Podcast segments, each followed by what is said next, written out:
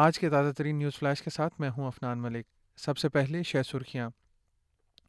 امریکی صدر Joe Biden نے ایران کو امریکی فوجیوں پر مہلک حملے کا ذمہ دار قرار دے دیا۔ تھائی لینڈ میں گرفتار آسٹریلین شہری کو روس جلا وطنی کا سامنا۔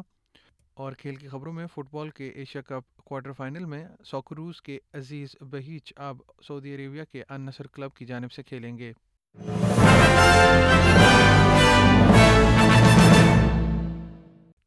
اور اب خبریں تفصیل کے ساتھ۔ راک بینڈ بی ٹو کے ارکان، جن میں ایک آسٹریلین بھی شامل ہے، جو یوکرین میں ماسکو کی جنگ پر تنقید کرتے رہے ہیں، تھائی لینڈ کی امیگریشن جیل میں قید ہیں۔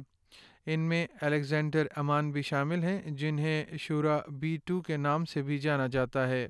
جو آسٹریلیا، روس اور بیلاروس کی شہریت رکھتے ہیں اور میلبن میں رہ چکے ہیں۔ آسٹریلیا انسٹیٹیوٹ نے جنوری کے آخر میں ایک سروے کیا تھا جس میں پایا گیا تھا کہ اٹھاون فیصد رائے دہندگان نے مجوزہ ٹیکس تبدیلیوں سے زیادہ فائدہ اٹھانے والے، متوسط سے کم آمدنی والے افراد کی حمایت کی تھی۔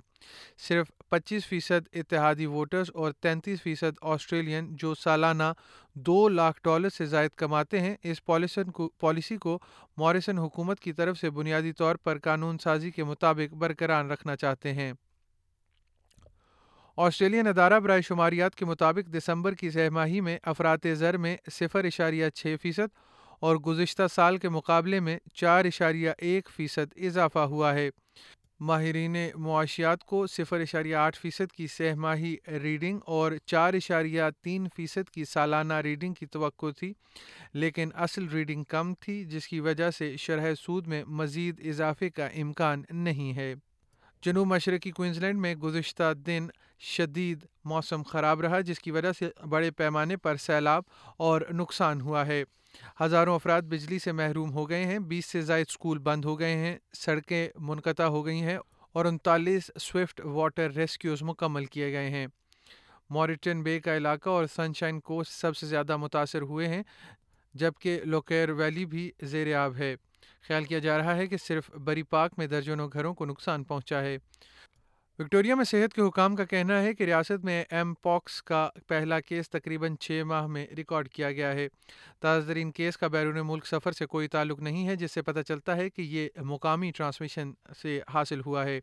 جنسی طور پر سرگرم، ہم جنس پرست اور ہم جنس پرست مردوں سمیت سب سے زیادہ خطرے والے افراد پر زور دیا جا رہا ہے کہ وہ اس بات کو یقینی بنائیں کہ وہ مکمل طور پر ویکسین لگوا چکے ہیں۔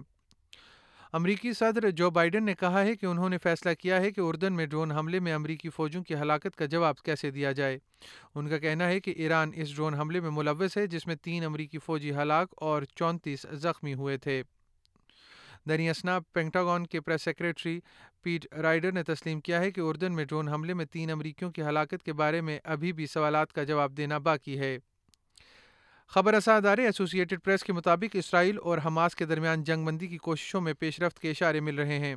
امریکہ، اسرائیل، قطر اور مصر کے نمائندوں نے حالیہ دنوں میں بات چیت کی ہے، جس کا مقصد جنگ بندی کا معاہدہ کرنا ہے، جس میں بقیہ یرغمالیوں کی رہائی بھی شامل ہوگی جو سات اکتوبر کو حماس کے حملے کے دوران اغوا کیے گئے تھے۔